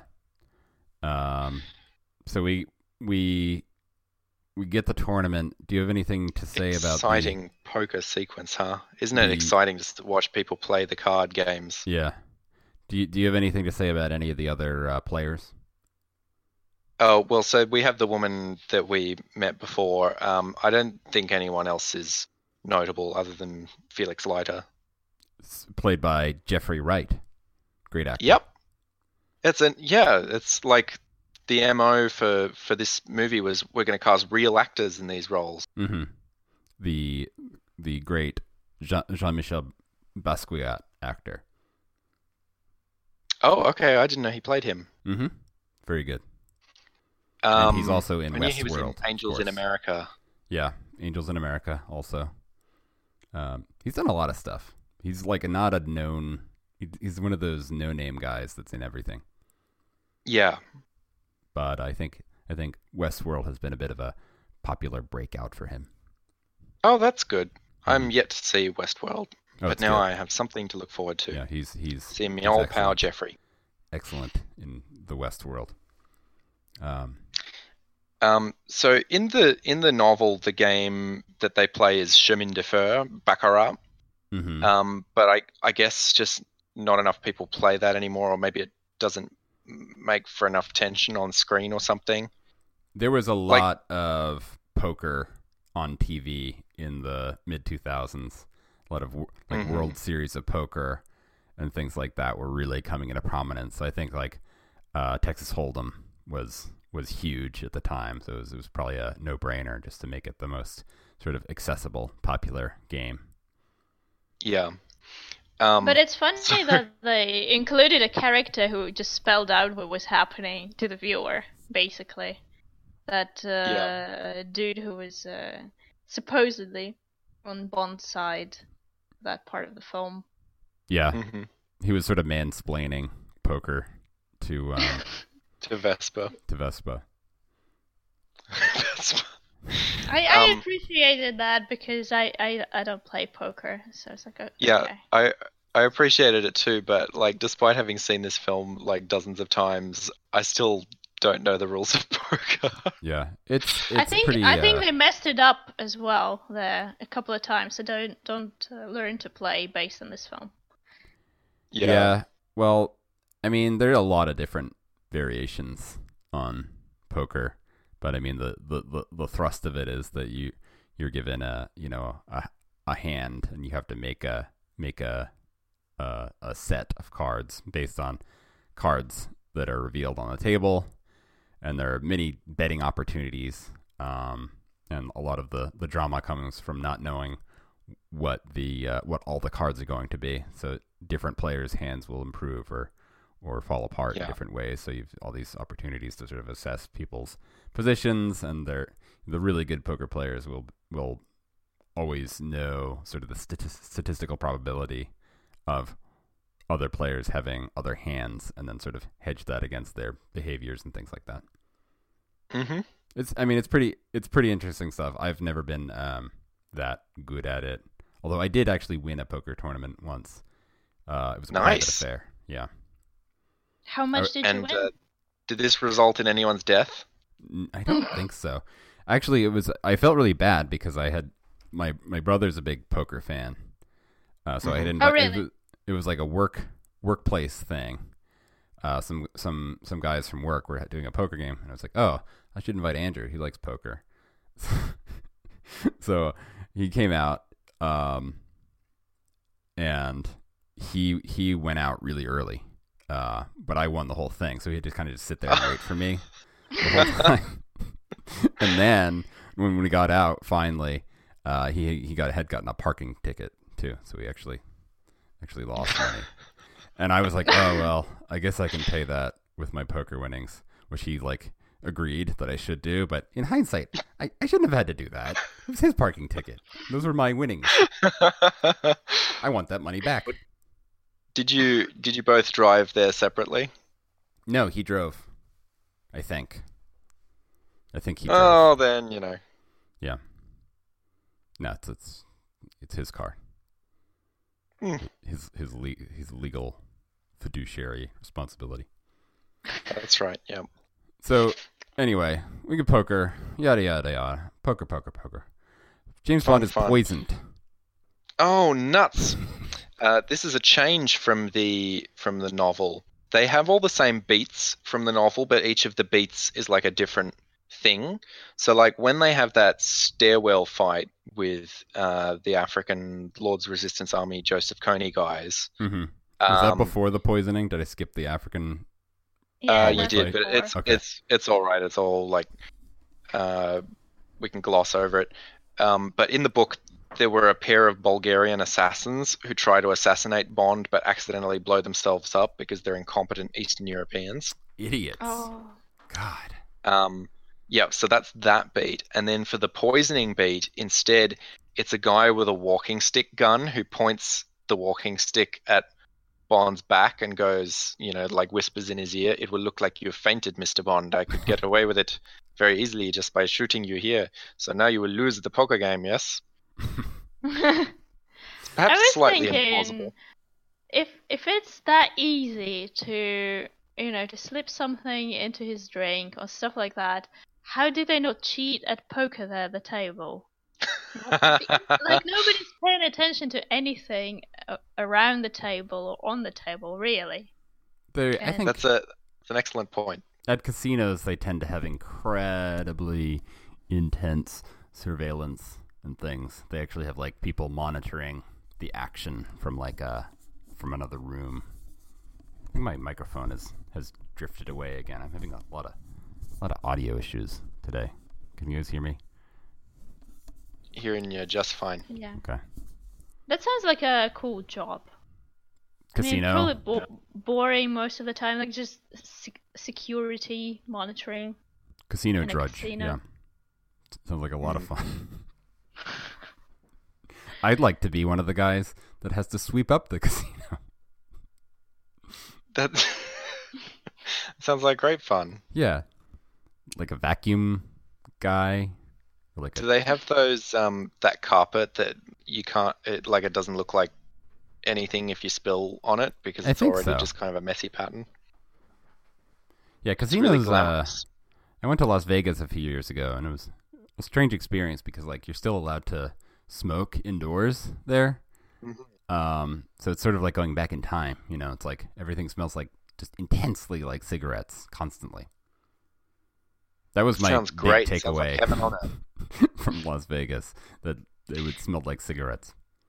That's um that's funny because the the famous first line of the novel Casino Royale is the sweat and smell and smoke of a casino at 3 a.m. in the morning is quite nauseating or something like that. Mhm. That's the first first line in any any Bond property. Yes. Interesting. Have either of you ever gambled? Uh, no, I must have done. Um, uh, I don't know if this is a big problem in the United States, but here in Australia, um, poker machines are like a huge societal vice. Mm-hmm. Uh, and there was a case just recently of someone uh, losing two hundred thousand dollars in a pokies, Wow. What a Oh. waste. and uh, there was a huge uh, like social media campaign to to refund that person. I'm like, all right, so there is an obligation here. Places that have poker machines would be obligated to not have like predatory poker machines in their places that you know prey on people with gambling problems. But I wouldn't say that that place is then obligated to pay back someone No. who No. lost two hundred thousand dollars. Well, he certainly wouldn't have given back whatever money he won on those bets if he had won. So No, you snooze, you lose, right? That's appropriate. right? It's an ex- appropriate expression for this occasion. Appropriate. Yes. Um, Uh, so when James Bond is poisoned, he drinks a lot of salt water. Does that work? Mm-hmm. It's to make him throw up. Does it work? I Does thought that make that's like up? a complicated I think scene. so. Like, I mean, it, it will make you throw up, but surely there's a, a, an easier way to do that. That Stick doesn't require in your throat. salt and you know. well, maybe it also glass. sort of cleans your stomach out a little bit too. Gives it a good Yeah, I- scrubbing. I guess. Yeah, just a, it's a cleanse, Mm-hmm. spritz. Um, spritz. It's uh, funny that his his high tech Q branch gadget for this movie is a defibrillator in the car. kind of specific, isn't it? Yeah, it's a good thing that was there. Like- It's like you know, oh, he's going to a higher stakes poker tournament. Better make sure he has a defibrillator in case. Mm-hmm. You never how know. d- how does he not have some kind of universal cure for poison on him that is not a soul shaker? That would be handy. Yeah. I think that That's if weird. if he had that, we would be saying pretty convenient that he had that universal cure for poison on him, right? It's it's kind of expected of a spy, I would say, no? To have Yeah. Something like that, or at least don't drink stuff while you're in a mission. Yeah. I don't think there is. they uh, drink so much, and then drive. It steadies the nerves in the hands. Right. Yeah. Um, Um, so James Bond does ultimately win, although we get a little bit of uh, interesting um, insight into James interpreting um, Chiffre's tells, um, which I think in in real life, uh, it would always be much much more subtle than they portrayed it. Like this really obvious touch to the eye. Um, Yeah. but that's ultimately how um, James Bond figures out that um, his contact is uh, has betrayed him because he communicates to Chiffre that Bond has figured out his tell, and he self consciously avoids doing that thing from there on out. hmm Um, or uh, and in fact uses it to misdirect him. Right. Um, uh, I don't know if you guys noticed uh, that we really don't get much in the way of the Bond theme uh, in this movie. Did that? We get it Um, at the end yes, as Uh, he's fully transformed into Bond.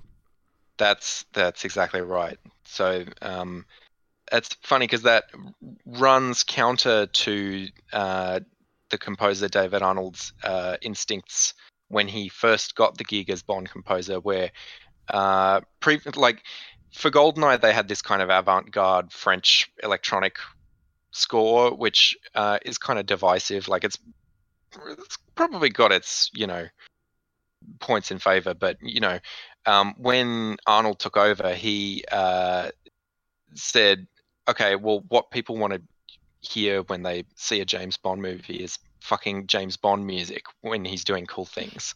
Mm-hmm. And so that was that was his mo for the next like ten years.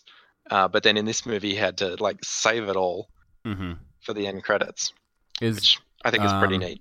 is turning into James Bond sort of like going Super Saiyan, like like you, you kind of like scream and like a tuxedo appears on you and you hear the dun, dun, dun, Yeah. dun, dun, dun, dun. You go like like, you- blonde. Yeah, blonde Bond, Bl- James Blonde. Ha ha ha! ha. Yeah. Take that. James, you you you went blonde for a while, didn't you? a little bit. Um, it, it it was a good look, I thought, but um, uh, it had its day. It's still like your primary photo on like It Facebook. it's still my photo on Facebook Yeah. because I can't take a better photo. Hmm It's weird for me to think of you as not blonde. Yeah. Exactly, because you still have that photo. That's just what you look You must- like. You're a blonde guy. You must think of me as like a fish, though. Yeah. True. A purple fish. Yeah, James's uh, avatar is is a strange photograph of a red purplish museum fish from a museum. I mean, folks will obviously know this because they will have navigated to this podcast through my inevitable uh, promotional tweet, Yeah, that's true. which is how the listeners get channeled. hmm So uh, I think we're coming up on the two hour mark, maybe one hour and forty minutes. So yeah, we should probably. but yada, fortunately, we're getting near near the end of the whole thing as well. Yeah. Um, the, when they or Vesper's kidnapped, they roll the car. Um, that's really impressive. I actually learned for the first time there was actually a guy in the car when Whoa. they rolled it. Sounds really dangerous. It probably had like a roll cage though, right? yeah, Yeah, but still, I think it's um, not a job that I would sign up for. I think uh, perfectly safe, um, probably in the right hands. Um, Right. so so Bond actually does eventually win the poker tournament, which is like Mhm. Pretty pretty cool, pretty impressive. He gets the uh, gets the uh, account number or something. Yes, and uh, I think Katya has a note for this. Yeah, yeah, yeah. To to get his money, he has to put in his um password that he put in the machine previously at the beginning of the game, and um, we see him punch it in the first time, and after he wins, he tells Vespa that she can do it, and that that just basically spells out her name Mm-hmm. But the first time we see him punch it in, he he doesn't put anything like that in, like at all.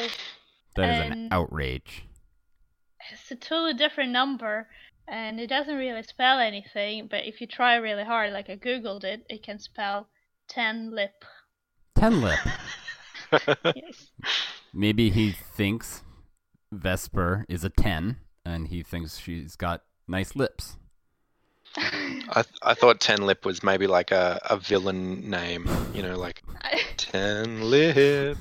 Just got I, I just I, I imagine that uh, brain meme, you know, with a, a X-ray brain meme, like what would Yeah. Bond think of women when he sees them, like the, the, the hyper Ten brain. yep. So that's interesting because, like, uh, specifically shot like a close up of that keypad the Yeah. first time he punches it in, and like, how how do you fuck this up? yeah. is That really seems like a really uh, a misfire. really poor attention to detail, in my opinion. Yeah, I don't get it. Yeah. I guess it's a shit movie and a, a shit franchise. Yeah, it is, which is a shame. Um, do you guys think that James Bond is impotent as a result of the testicle whipping scene? Probably. I don't. I don't know if It- testicle whipping makes you impotent. Uh, It depends. gee, I mean, really goes at it. if if he is human, then probably yes, but we don't know that for sure. So Oh yeah, he has the Wolverine super healing. Yeah. yeah, he has super healing, and also we don't really know what sort of organ really is Mhm. located there. We can just guess. Oh yeah, So, could be like his his nose. so oh I, god. so I had seen, um, I had seen this movie when it came out, but I didn't remember it very well, and uh, Mhm. I didn't really remember how it ended. And I found, I found this to be sort of like um, Return of uh, the King had like maybe three or four endings. Um, Yeah. This um it's because traditionally where you would end is oh Bond and girl sail off into the sunset, but this one has an additional act right. because turns out the girl is working for the other side. Yeah, and it's because they had kidnapped her, her, her beau, her Mhm. boo. Um, should say Sh- Chiffre was was killed mid bond torture by his shadowy bosses. hmm Right Yep. then, This I is kind of all- like that. Because Yeah, it's all very thinking, oh, close to how it happened in the novel. I was like, oh, how is he gonna outsmart him now? You know, and he doesn't. yeah, that was great. he was saved. Um, hmm apparently by Vespa. Vesper. um, so the the first ending, I think the first ending goes way back to when he won the won the tournament. Uh-huh. No, you'd have to be pretty foolish to think that was the end of the movie. But I here I was watching, like, okay, well, mission accomplished. Let's see the credits. But no, then uh, Chiffre kidnaps and tortures Bond just to try to steal the money, which um, I mean is pretty low. Like he lost the tournament fair and square, right? Yeah. Really Um, dishonorable. So then Chiffre is killed, and um, and uh, Bond is rescued and sort of wakes up in um, Venice. Sure. Wake up in Venice. and then Uh, and then he has he this wakes romantic in Lake Como. he wakes up somewhere, and then there's this whole yep. romantic sojourn where he um, decides to give up spying, um, Mhm. and that's I think ending number 2 Mhm. and then um, it turns out that he's been betrayed by Vesper, who whose um, boyfriend is, has been kidnapped by these terrorists, and um, she's been uh, compelled to give them a hundred million dollars. Um, so she was a double agent. Um, Oops. so that's uh, so so this so they end up in Venice, right? hmm and the climactic scene is pretty interesting because it's like hard to even fi- tell what's what's going on if you're not familiar with Venice, which is a city that is sinking. Yes. And this it appears that they're trying to restore or save this building that is sinking into the ocean with some kind of inflatable pontoons.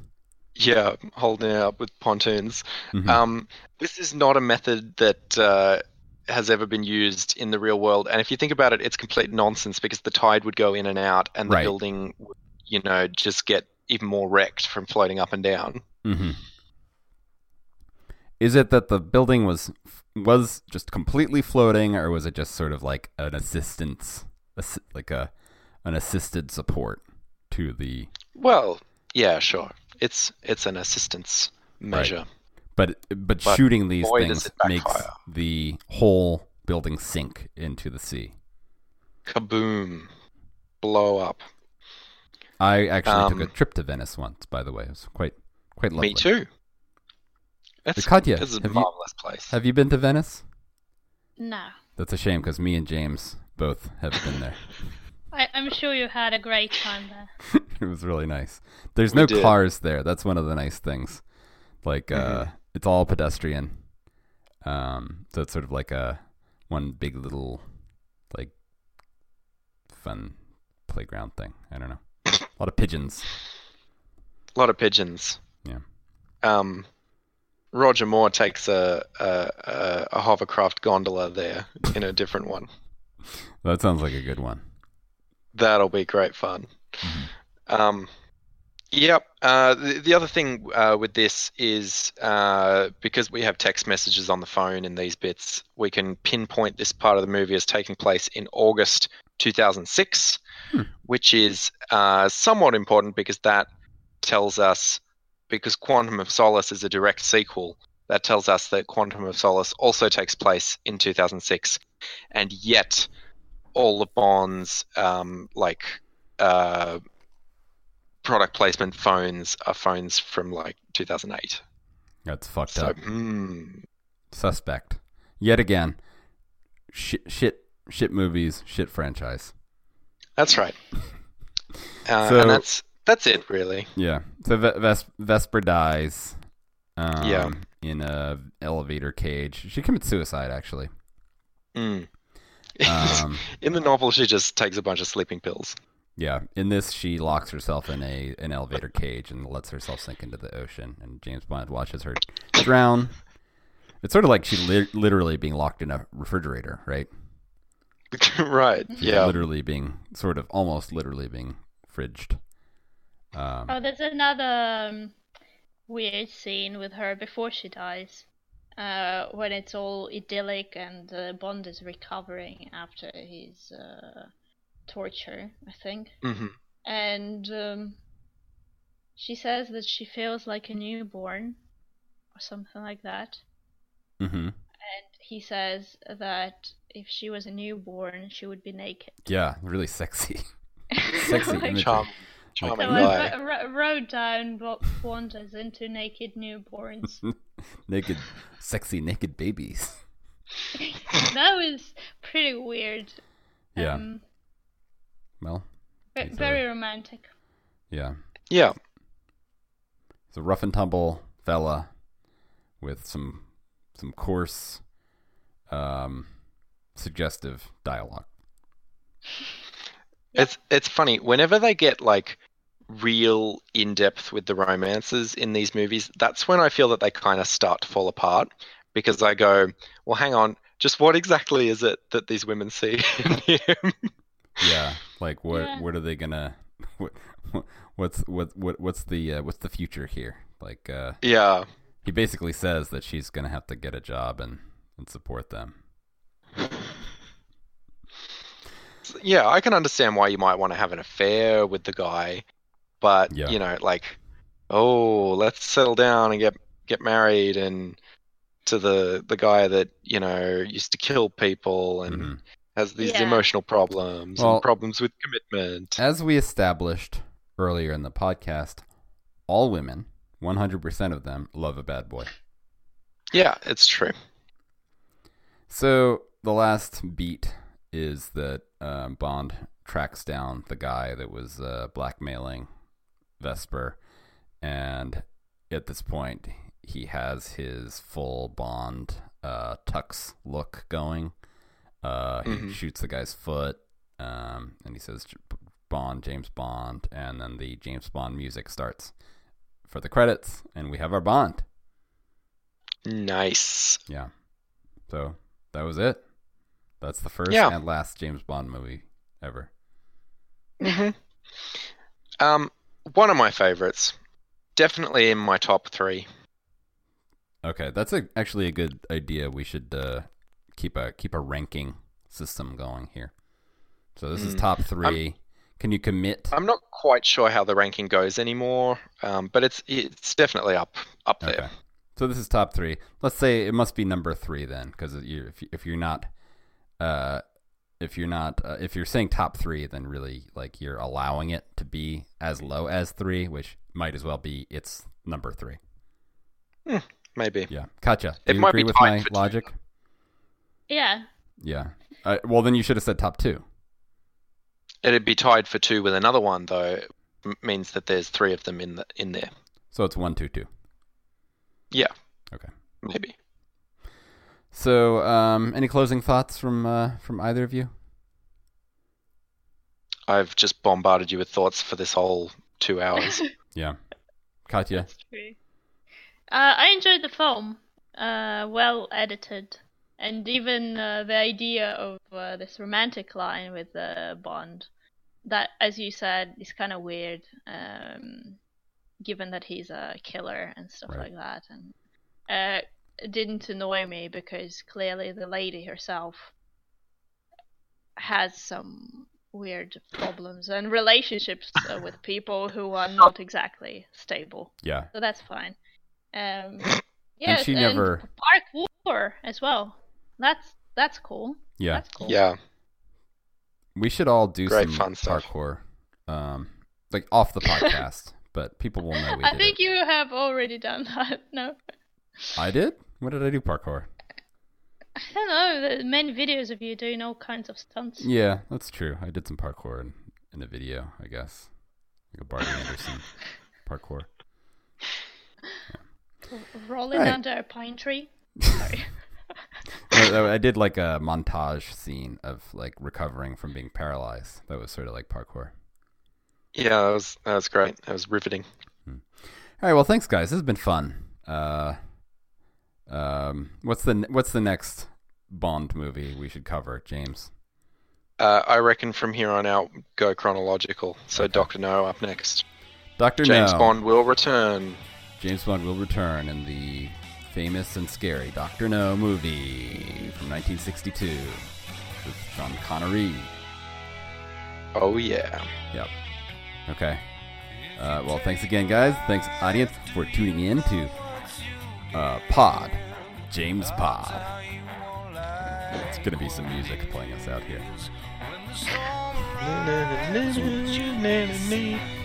Yep. All right. Thanks, guys. Good evening. See you later.